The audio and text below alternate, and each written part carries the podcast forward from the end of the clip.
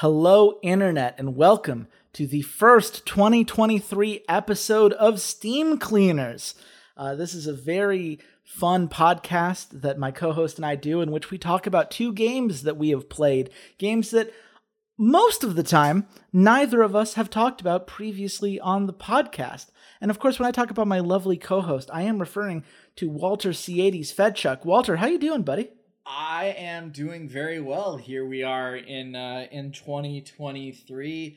Had a very good holiday with my family, despite having to work both weekends of the holiday, Christmas weekend and New Year's weekend. But you know what? We power through, and I get to spend a couple hours recording every few weeks with you. And I think that's a great way to start the year, is with a couple of good podcasts and some good time with friends and family. Absolutely. The corporate structure may try to put us down, but the people that we care about are always going to win that battle as far as I'm concerned. We didn't talk about it on the Final Cut podcast that we recently recorded that y'all should totally go listen to if you haven't yet. We talked about Glass Onion, which was a very fun film. But Walter, do you have a favorite gift that you got this holiday season? Oh, my Lord. This is my favorite gift, but I got a brand new microphone that you are listening to me right now, which already is picking up way less background noise. So it's going to mean hopefully a little bit less editing for me. But no, the actual favorite gift that I opened was the first weekend of March. The Syracuse men's basketball team is retiring, celebrating the 20th anniversary of the Syracuse University men's basketball program's only national championship. The team that had Carmelo Anthony and Hakeem Warrick and Jerry McNamara. And when I saw that was posted, I immediately texted my mom and was like, "Hey, this would be a great Christmas gift, if you were looking for anything." And my mom's like, "Oh, I don't know, maybe Santa will be nice to you."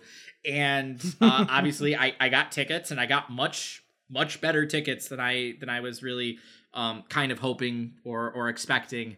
And when I opened it, my partner will actually be out of town, but she doesn't like basketball anyways. So I immediately looked at my dad, and after a little bit of cajoling, I convinced him to go with me, because that was sort of one of our things was, watching college basketball together. I still remember in 2009, the Big East basketball tournament that was happening as MSG. I had musical practice and came home, and we were going to watch the game off of TiVo and off of DVR, and we caught up, and this is the infamous 6 overtime game that was played. So we actually caught up to the live broadcast, and it'll be very special. It'll be very fun to be able to kind of go and share that memory with my dad, someone who is pretty much over the last 10 years basically refused to go to any live professional sporting event because it's more comfortable to watch at home on his couch. What about you? That's awesome, man. So my favorite gift, and it's not... Best is a strong word because this game is terrible, but I have found, thanks to my sister, the worst board game I have ever played in my life, and I had an absolute blast playing it. Do you remember the SpongeBob episode Sailor Mouth? Specifically the board game from that, Eels and Escalators? Yes, I actually do. Yes, it's the one where SpongeBob learns how to curse, and it turns out the curses in the SpongeBob universe are dolphin noises. Well, Walter, I got a question for you here. What year do you think the Eels and Escalators board game, licensed by Nickelodeon, was released? 2011. 2021. Fantastic. By two con artists who previously were infamous for ripping off a bunch of Kickstarter backers for another game that they were meant to develop and then just kind of didn't. The Eels and Escalators game has a 1.7 out of 10 on Board Game Geek. It is one of the worst written rule books that I have ever experienced as far as board games go. It is very clear that they had an idea for what the game was going to be but just didn't communicate that with whoever was in charge of writing the actual cards that were to determine actions. So none of it makes any fucking sense. There's so much stuff that, like, only makes sense if you target another player with it, but you can't because there are technically other cards that specifically mention targeting another player. So I guess they were meant to be played on yourself, but that never, there's no opportunity in which that would be positive to you. So you would think, well, maybe it's something you have to do, but no, because there are cards that say play instantly, and those aren't them. And also, you have a maximum hand size of 10.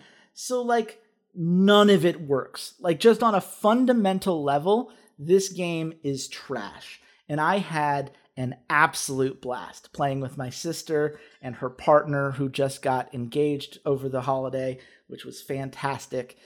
We regularly joked about how this game had trapped us in it and how it was never going to end. We were all rooting for somebody to win the game just so it would come to a conclusion.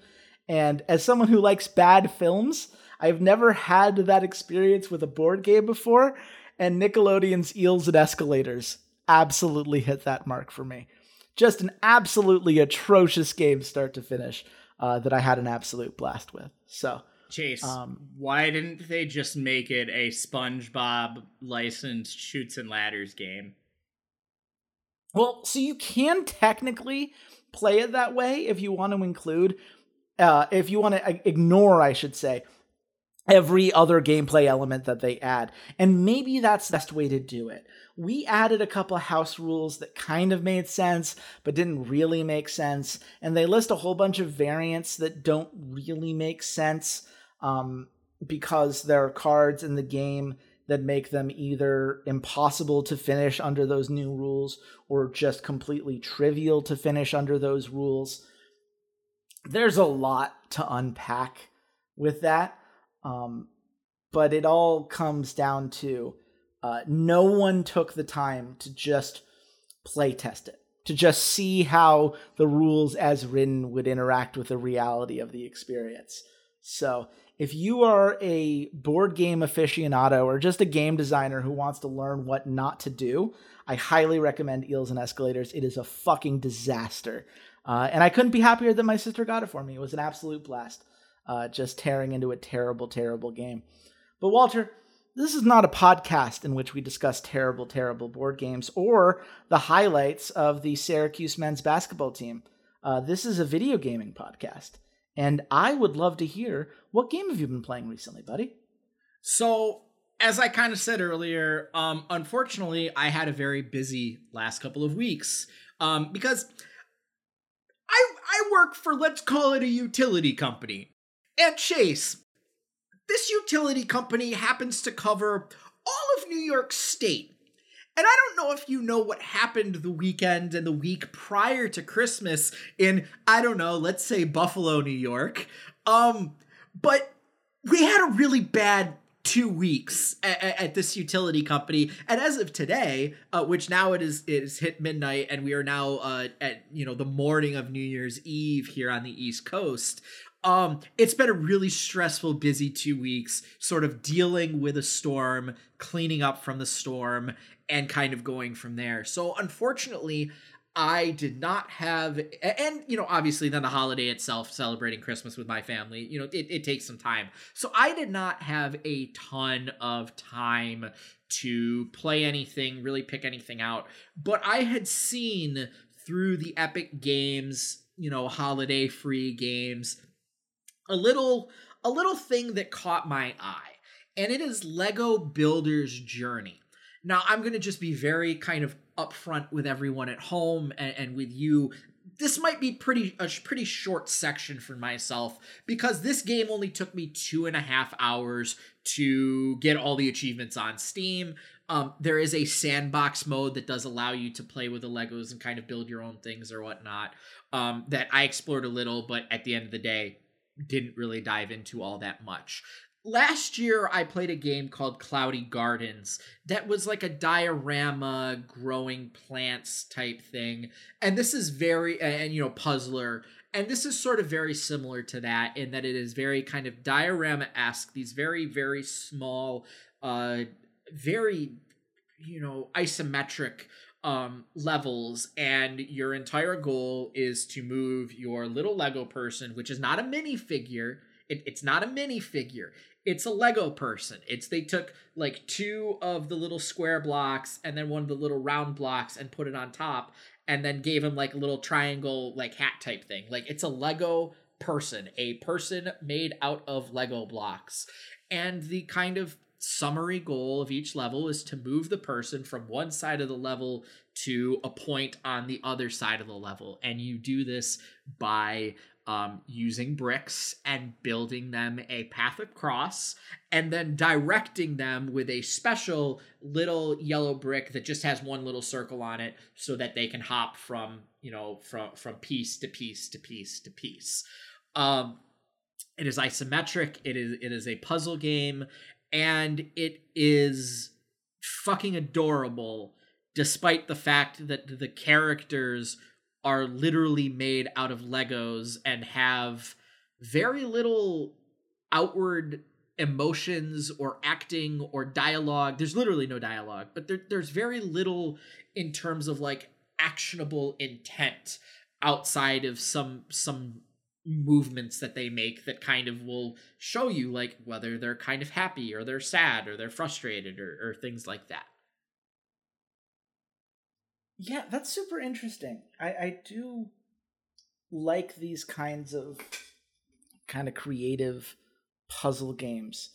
I think that the idea of using Lego in these kinds of ingenious directions to try to solve these larger scenarios is one that's very tactile and very like gets to the heart of, I guess, why Legos have persisted as long as they are.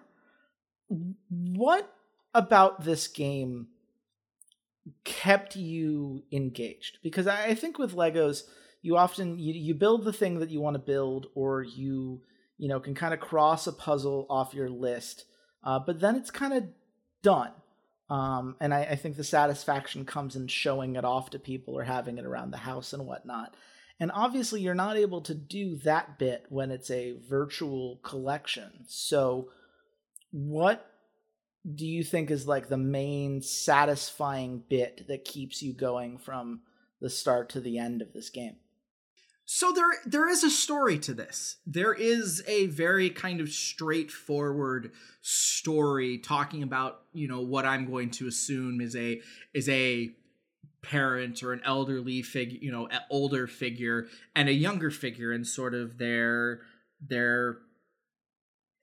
on like vacation or on a camping trip or something like that. This just this like trip that's going on, and there's enough interesting things that goes on in the story that you're kind of like, hey, like where's like it's weird. There's like a weirdness to this that it's sort of like, well, what's going to happen next? Like, whoa, I gotta find out what's going to happen next. It starts with you and with the younger one and the older one, and they're climbing a mountain or hiking basically. And you're kind of pushing them through the paths. And there are a couple little moments where you have to like weigh a spot down with one of them so that the other one can go up. And then once they go up, then you can grab more pieces from up there to then build a bridge for the other one to come up. There is some sort of Z-axis manipulation there. And then they get to a cabin, and you know, they are building some things, and then you hear this like alarm going off. And there is this like platform that moves its way towards you, and the older one hops onto it, and they get pulled back to this tower, and there are these panels that are like pulled up, and there's these spots missing in the middle of them, and you have to put pieces in the middle of them to make it all uniform. And then the panel slides down, goes back down into, you know, down to the bottom of the tower, and it happens like once or twice. You clear it, the alarm goes off, you get propelled back to the cabin where you started. And this happens a couple of times.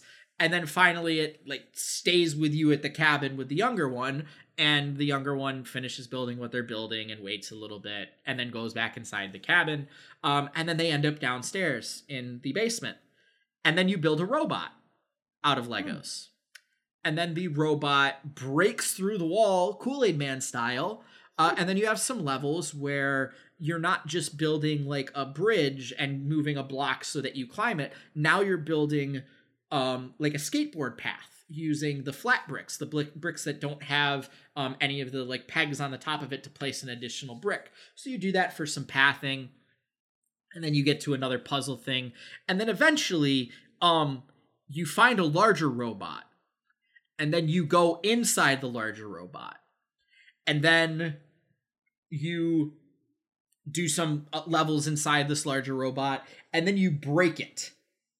And then not only do you break the robot, but apparently you have now broken something majorly wrong with the tower. So now the bigger one has to go down to the bottom of the tower to like investigate what's going on. And there is something that's very dystopian about all of this.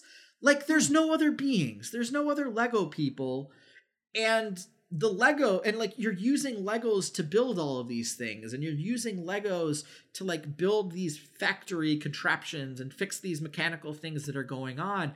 And there's something very kind of dystopian and semi-unsettling about it, that you are this, you know, young person that is sort of traversing this world. It almost reminds me of like a Limbo or Inside, where instead of it being just like black and shadows and you don't really know what else is going on, it's just all Lego, but there's no other explanation of what's going on. What is this robot that you built? What is the point of it? What is the point of the robot, this, you know, large one that you know, go inside of? What is the purpose of this factory? None of those things ever really get answered, because at the end of the day, that's not the point. The point of the game is, you know, is the journey of the two of them, you know, finding each other, fixing, you know, whatever's wrong so that the alarm finally stops going off, which inadvertently is because you've broken the factory beyond repair. And then going back to your cabin, finishing building what they were building before the older one gets, the larger one gets, you know, pulled away.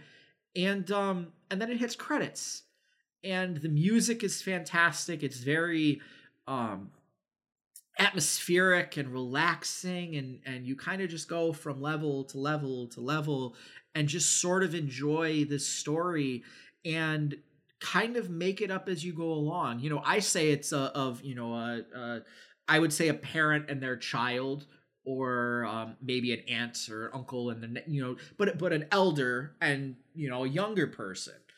But that's how I interpret it. Maybe someone else would interpret it as like it's two friends and they just, you know, they have to differentiate from each other. So one's bigger, one's smaller. Maybe it's, you know, a brother, or, you know, a sibling relationship, any of those types of things. And that's kind of what Lego is like all about, is like, yeah, you have the version where it's the Will Ferrell in the Lego Movie version. And personally, how I like Lego is I buy a Lego set, I build it, I, you know, take some time to do it, and then I put it on a shelf and I'm happy to show it off. And then there's the version that I would say most kids are, is that they just like build wacky and wild crap. And I don't even want to say crap. They build wacky and wild stuff, because that's what their brain wanted to build. They wanted to build a flying machine, but they wanted to use sails from their pirate Lego set, but they also want to use the engine pieces from the, you know, the Death Star, or from the Imperial Star Destroyer, and they put all these things together, and then they play with all these different creations that they have. And then, you know, a few days later, they break it all apart because they're done with that and they want to build something else. And this does a very good job in a very short period of time of kind of doing that, even though it's guided, even though it's railroaded in a way, because it's telling a story or giving you the pieces to tell a story in your own head. It is very much that, like, how do I get them from here to here? Well, I can, you know, I have this many blocks and I can build it this way, or I can build it this way, or I can do it this way. And you're playing inside of these spaces that, while they've been pre-created for you, anyone easily could have created them. There's nothing so intricate or ridiculously phenomenal about it that, you know, like a 5-year-old couldn't have put together one of these little rooms and said, okay, the point is to get from point A to point B, and here are the 6 blocks you can use. Go for it. You know, it's fascinating to hear that explanation, because I'm on the Nintendo Switch page right now, because always when we talk about these games, I think both of us try to get like a very baseline understanding of the games the other person has played. And the narrative that clearly resonated so much with you is very de-emphasized.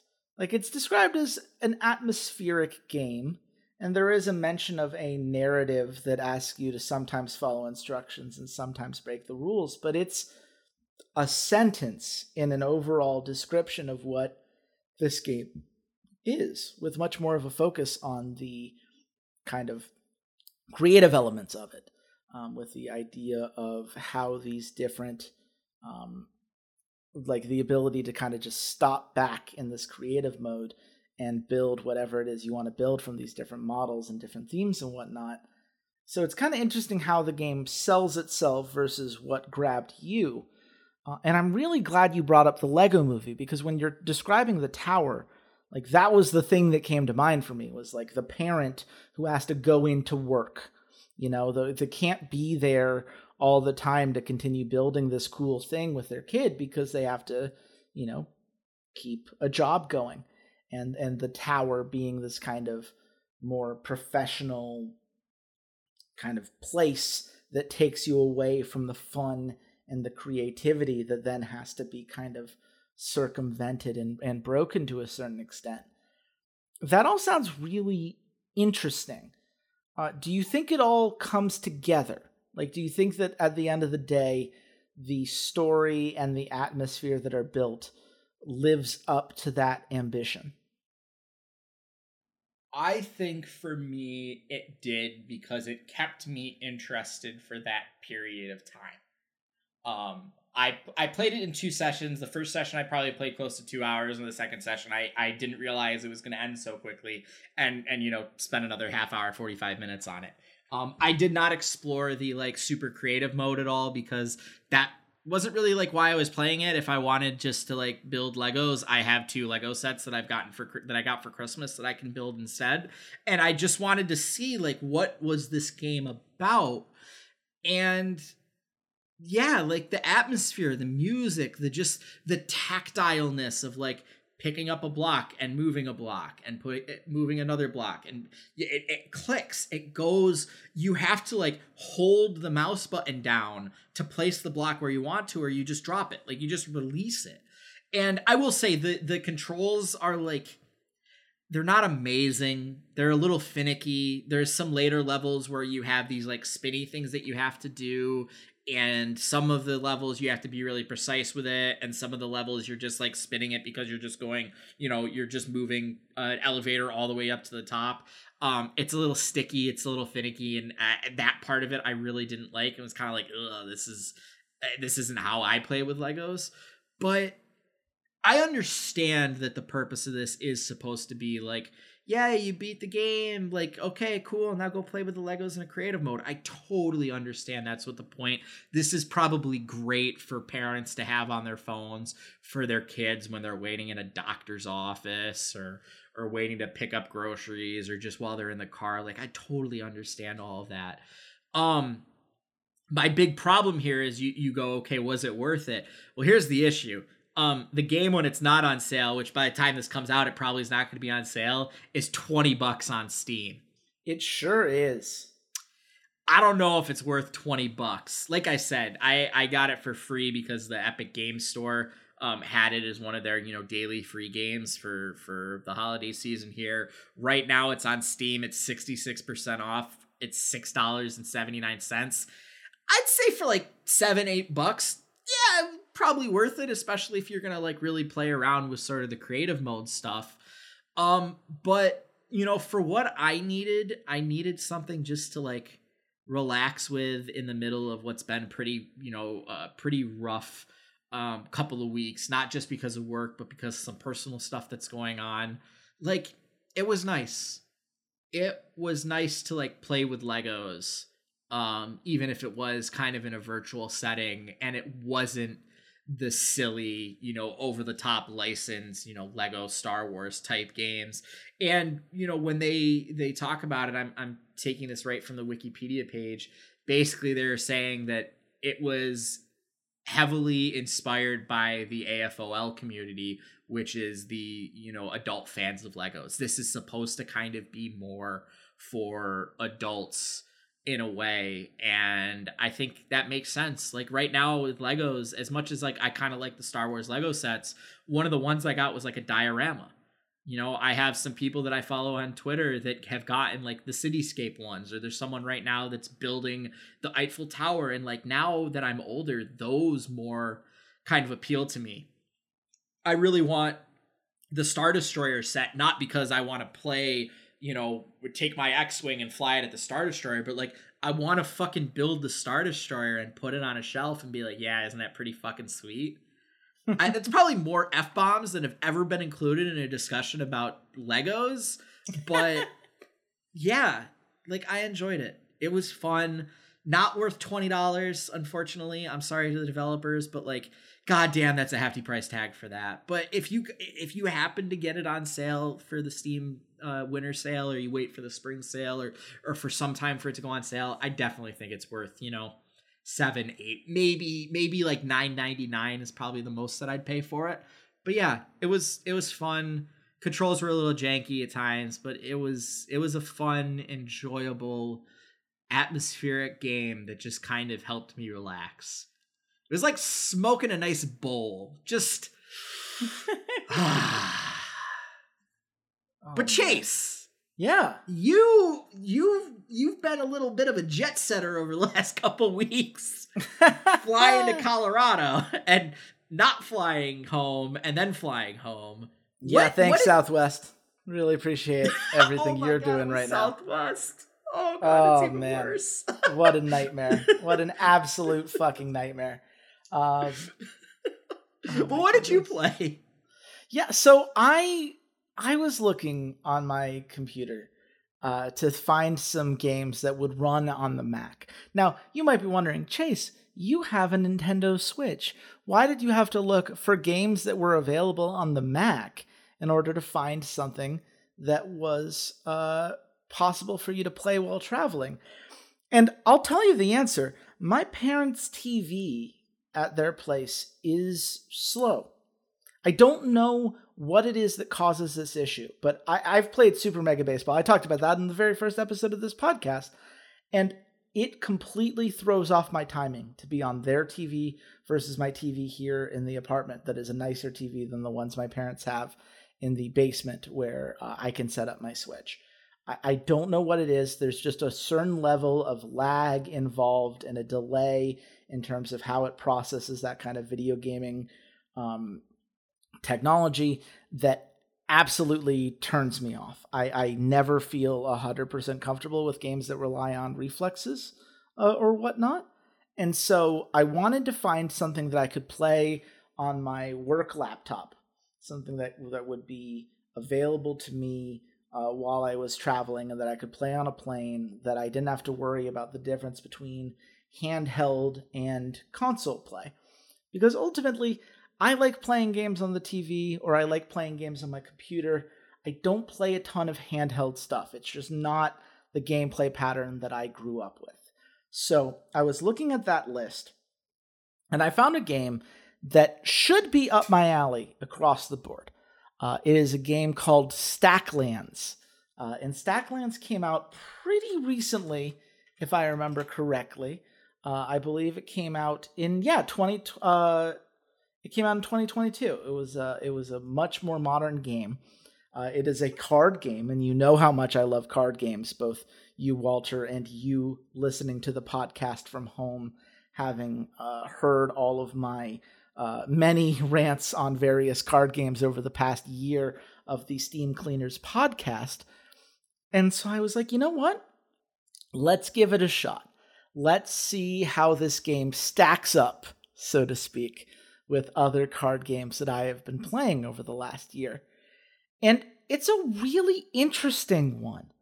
I struggled with this at the opening.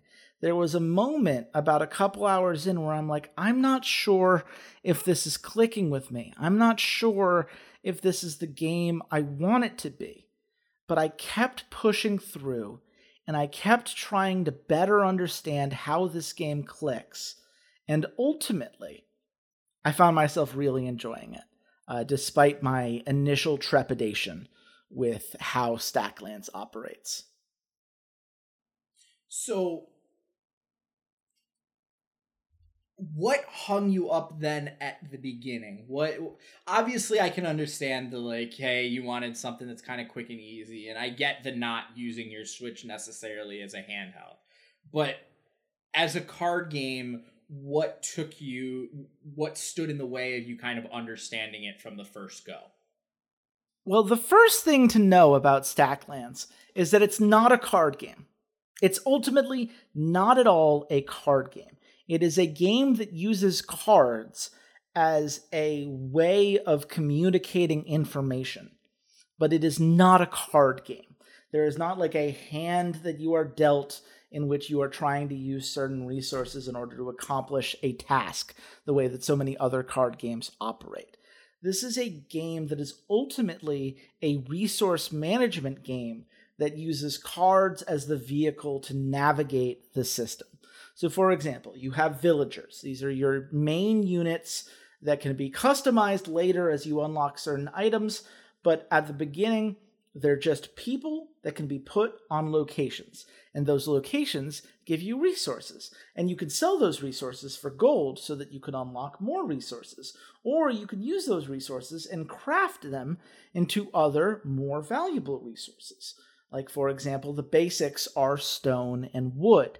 And if you want to get more stone and more wood without having to constantly sell the little scraps that you have in order to get the packs of cards that you unlock, quote-unquote packs, that ultimately give you these kind of temporary resources for these goods, you need to craft a more permanent location that will allow you to continually gain access to these resources without having to spend more money. In other words, you are creating an engine that ultimately fuels itself. You are taking what begins as like, here's a tree that you can get wood from, and here's a rock where you can get stone from, and you're using that to build a lumberyard, or you're building it to build a quarry that then gives you an unlimited amount of those resources that you can then use your villagers on, which once you get a second villager, you can build a house and you can put two villagers together and they'll go make a baby. And then the baby will be able to eventually grow up into a fully fledged villager of their own and start contributing to all these different elements of what you're trying to build. It is a game that takes a little bit to figure out how it operates. Because when you start, a lot of the information that you need in order to build a system is hidden from you.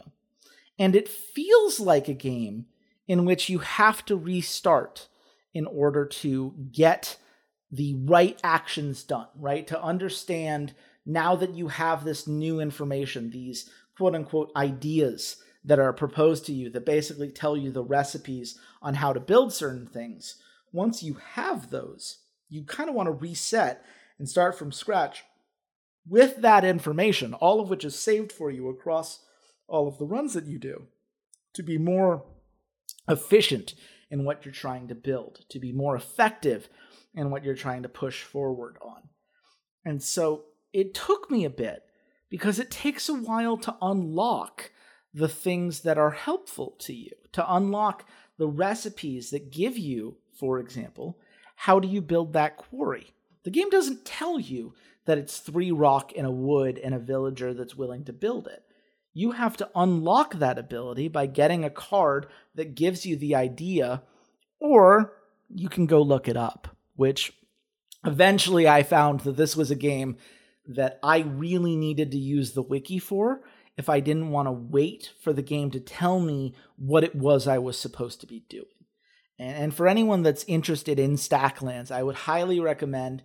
There is a very extensive fandom wiki for Stacklands that will describe every resource you need to use, every sort of item or building that is necessary in order to push things forward. It's an incredibly helpful resource, and it means that you're not stuck waiting for the game to unlock the idea that tells you what it is you should have been doing all along. And that was where my frustration came in, is because the first few runs I did, I felt like I was doing the right things. I was pushing forward on the right goals. But because I didn't have the information on how to best use that, I would hit a stalling point, and I would find that I was scavenging for resources to then sell to unlock the next pack to hopefully get the idea that would then explain to me how I can more efficiently use those resources. But at one point, Walter, it finally clicked. I understood what the game wanted from me. I understood how these pieces came together. And what started as a game in which I felt like any minor setback I had was something that I would have to completely restart to overcome became much more of a puzzle game in which it was all about how these different interlocking pieces can be built towards a greater whole. And suddenly, my life became a lot easier. So it's more about guessing and checking to see how each of the different pieces interact to then help you unlock the next tech tier, essentially, or the next resource that you need. And then as you continue to sort of experiment and figure out what works with what, that then helps you push forward with the game and ultimately move towards what kind of objective. Absolutely. And I'll give you a great early example of something that the game doesn't explain right away, but ended up being a game changer for me. Because I have OCD. I've mentioned this on the podcast a few times. I have a way I try to organize certain things in order to make it make sense to me. And one of the early things that really fucked with me and that was a constant source of frustration were the animals that you can unlock. You can get cows, you can get chickens, you can get rabbits, you know, these animals that could give you resources passively over time. You could just kill them in order to get meat or whatever they would drop right away. Sometimes you get bones or whatnot that could be fashioned into very specific types of weapons once you unlock the idea of how to use those. They weren't necessarily natural recipes, so to speak. But they're animals, so they just kind of hop all over the place. And if they hopped into one of the kind of lines that you had built of these cards, like, for example, the line of apples that I had as my kind of main food source, it would shift everything. They would bump around all of the things that I had set up, and I was constantly having to adjust and pause and drag the rabbit away or drag the cow away so that it would stop fucking with the thing that I was building. I found this very frustrating. But it turns out, Walter, there's a very easy answer. It's called an animal pen. And you can build it, and you can put 5 animals in there, and they won't be jumping around all over the place. And suddenly, my systems could be trusted to be in the same location I put them in without constantly having to micromanage where the hell these animals were going. And that sounds like a small thing, right? Like, it doesn't ultimately stop the engine that I was building, right? The animals bumping around could easily be dragged away. And even if they weren't dragged away, all they were doing was moving around the cards where I had them. There wasn't a, like, them sabotaging the system, for instance, making a quarry unusable or something like that. But these are the kinds of annoyances that eat away at you when you are playing it originally. When you're trying to better understand how these different pieces play with each other, it's hard to recognize how these elements can be better maintained and better controlled for a more satisfying experience until you learn how the game wants you to think. And the only way you can do that is by either buying enough packs to eventually get the ideas that you need in order for the game to tell you the recipe so that you can go build the thing that you've wanted for hours, or you could go look it up. And I think that that is probably the thing that holds Stacklands back for me from being the full-throated recommendation I would like to give a game that is ultimately a pretty tight management resource simulator. This idea of going to a place, finding these different ways of maintaining consistent resources so that you can build up a larger town that can do all these different things and ultimately push back against the many threats that come at you. Because something I haven't mentioned yet, Walter, is that there's combat in this game. You can upgrade your villagers to get certain weapons and item types like helmets and shields so that they can go into combat and potentially get resources. And it's not necessarily optional, because if you don't go through the strange portals that come out every 6 to 12 levels, well, congratulations, those portals will come to you. And those enemies are not nearly as patient as your animals. They won't just fuck with the systems that you have.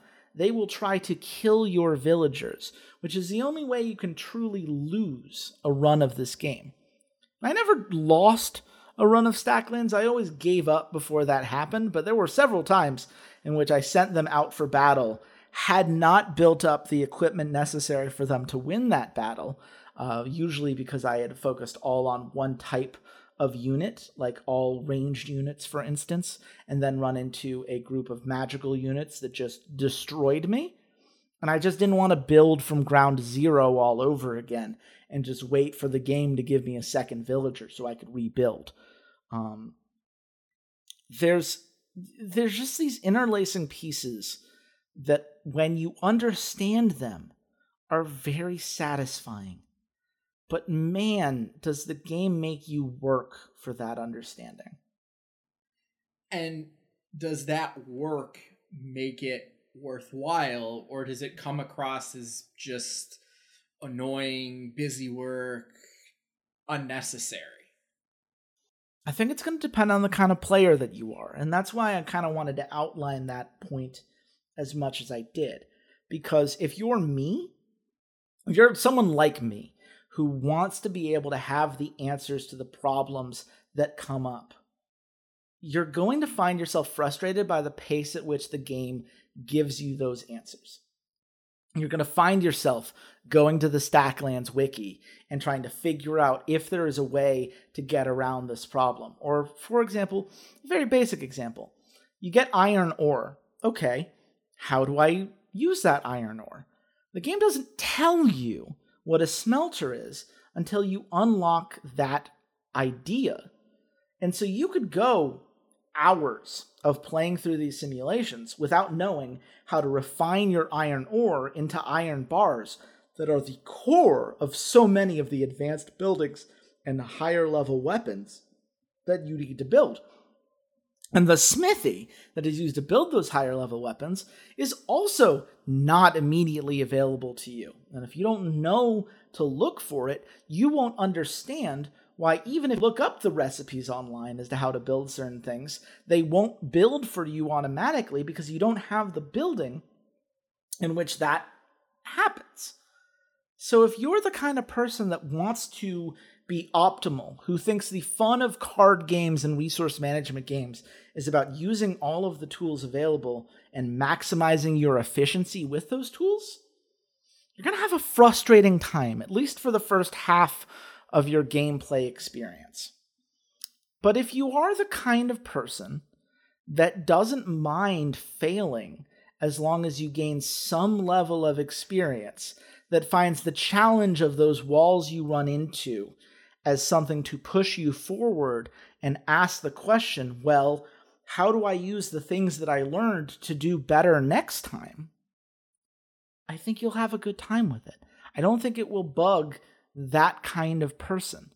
I don't think that those people will mind that they will get ideas that require a resource that you don't even get to until you've already beaten the quote-unquote boss of the game. Like, there's a whole mechanic in which you have to build a cathedral, and you bring a goblet that you were able to get from an adventure, and you have to kill the literal devil. And that's when part 2 of the game begins. And you realize that some of these recipes that required a resource like glass that you could not find no matter what you did, you can finally find on the secondary island that you unlock. If that's the kind of thing that frustrates you, Stacklands is going to frustrate you. If you're the kind of person who says, oh, now I see how this all comes together, and it's super satisfying now that I have that information to put these things together and do the thing that all comes together into this really interesting whole. You're going to have a great time. Stacklands, to me, is one of the more divisive design philosophies that I've experienced, and I argue with myself on whether or not it is ultimately worth the frustration that I felt with it. Which I guess I can only answer with, I'm 20 hours in right now, and I've got all of the achievements but 8. And right now, as we are doing this podcast, I have wiki pages open for all of the things I haven't figured out how to do on my own yet, because I want to cross them all off. Because I do want to do these quests, because I do find them interesting. There's a lot of good at the core of this game, and once the pieces come together, it is a very satisfying resource management experience. But it's not a card game, because card games explain to you what the rules are, how they fit into the larger game that you are playing, and how, you know, and make the challenge of it, how you maximize your efficiency with what you have. This is not that. This is a game in which you have a basic level of resources, and you have to learn how to upgrade those resources into better resources. And you have to learn how to take those better resources and build buildings that the game won't tell you how to build right away. By experimenting and by using outside resources, you can create a system that, when it finally starts to run, can feel really satisfying. And I don't know how to qualify a game like that. It's just, it really is a game that my recommendation is going to change dramatically based on the kind of player that you are. I just, you saying that, like, oh yeah, it's guess and check and exploration. Like, my brain is like twitching right now, because that I would find so incredibly frustrating in a way that's like, it would be fun. I think of like Monster Prom or Max Gentleman, and we've discussed this before. Like, I'm okay at the beginning learning how to play the game and going through the tutorial and like experimenting with everything, but I'm not like 100% completionist type person. I don't need to get all the achievements. And if I was playing a game and I happened to notice, like, if I happened to notice it in Builder's Journey, like, oh, I was missing one achievement, screw it. I might go hunt it, just because then I got the one achievement. I can say bing, bang, boom, I 100%ed the game. There's very little for me to go back to, so on and so forth. But when it's, you know, if it's a game that's got, I'm looking at this, this is what, 36 achievements. I don't think I'm the type of person that would want to go hunt through all those things. And I'm also not the type of person that's like, all right, let me open up a guide that's going to show me, you know, step by step how to get all of these achievements done in 4 hours or whatever. Like, so that's the dichotomy of it. And it, like, I'm glad you subverted my expectations, because I definitely looked at this and went, oh, fuck, Chase, another card game. Come on, buddy. Give me something else to work with. And the fact that it's more of a puzzle game, and that it's just using the cards as the pieces, the tokens, essentially, the visual aspect of it, and you still have to manipulate those and utilize them in as you would in any type of simulation game, any type of, you know, Age of Empires or whatever. That's pretty cool. That's actually pretty neat, and I appreciate that subversion of expectations. I do find it fascinating, because I'm looking at the store page for the first time in a while. And I started playing the game after the most recent update, the order and structure update, as they describe it. And there's a lot of stuff that I honestly do not know how I would have played the game without. Like, there are ways of automating certain resources and managing certain things, or even just like the combat updates that apparently came out in November. Like, this is a game where I'm genuinely not sure what it will look like a year from now. And I'm sure they're going to continue to make adjustments to it, and they're going to continue to have patches for it, and they'll continue to improve the initial experience. I do think it's one of those things where I pushed through it, obviously, because I've played it for 20 hours now, and I'm going to probably finish it after we finish recording this podcast, because I'm a crazy person, and I'm close, and I want to just beat the things because I feel like I can do it, and it's within range, and I can put something on a second monitor, and it'll all work out. But I also feel like people who get frustrated with this stuff, who feel like the complexity that is satisfying about it is hidden from them in a way that turns them off, like, I don't think they're wrong. I don't think people who get tired of this are incorrect for feeling that way. I recommend Stacklands with several asterisks, which I know messes with the spreadsheet that we mentioned in Glass Onion's Final Cut episode, that I'll also link here for those of you who are kind of curious about tracking all of the games that we have discussed on the podcast and whether we recommended them or not.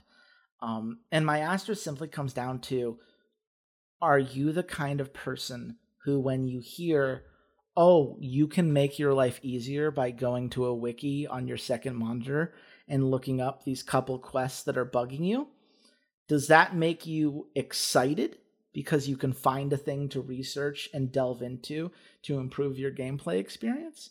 Or do you find that frustrating because you feel like an alternative resource is necessary in order for you to get the most out of what the game is giving you if you don't want to play a constant guess and check? That's going to be the answer as to whether or not this game is worth it for you. I will also say the estimate of 5 to 7 hours of playtime that this game gives you is fucking laughable. I have no idea how anyone is expected to finish this within 5 to 7 hours of playtime. That is wild to me. I guess maybe before some of these expansions came out, maybe before these were, there were all these different elements that now seem like a very base level part of the experience that clearly were not originally. Maybe that made sense then. I would absolutely expect this to be a 15-hour experience for people who are good at this. Because the amount of depth that comes from trying to complete all of the challenges it gives you are considerable. I mean, I've clearly played it for a long time, right? Like, something kept me coming back, and it's because once you figure these things out, it is satisfying to see how it all comes together. My main base of operations is a beautiful fucking machine at this point. It is fantastic how easily all of this stuff comes together to create so many resources that I can easily power my base and all the different things that my large group of villagers could possibly need. It's satisfying.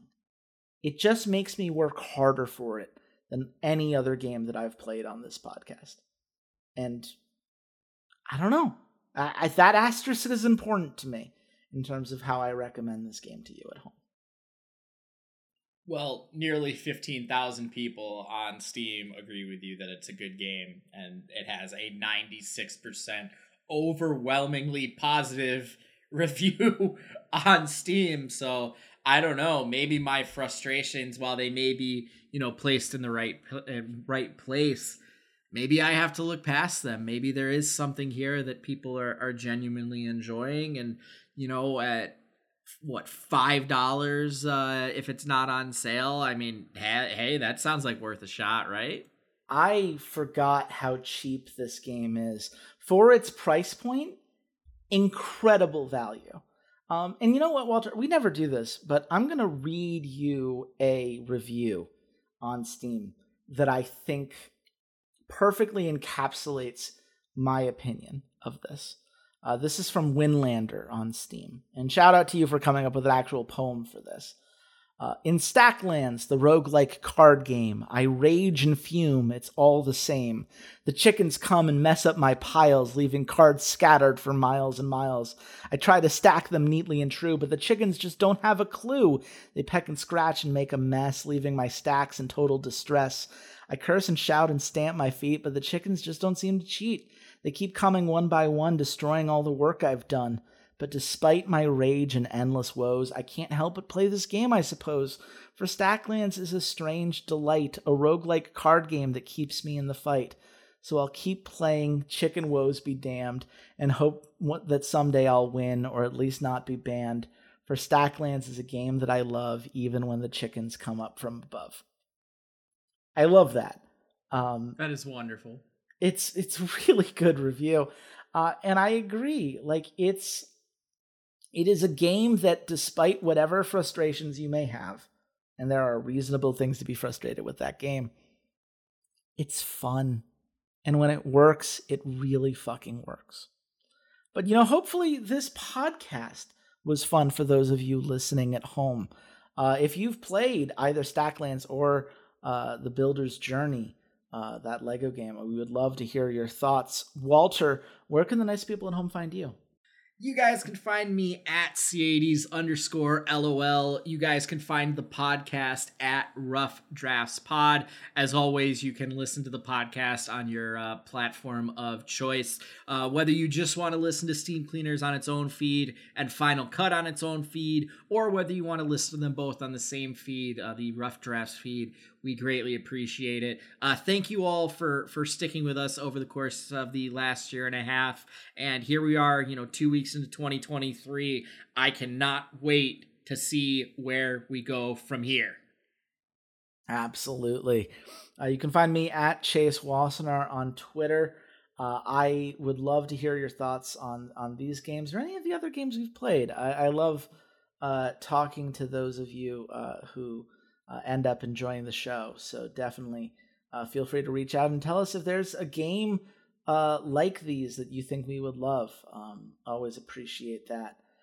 We will be back in 2 weeks to talk about two completely different games. But until then, goodbye, Internet.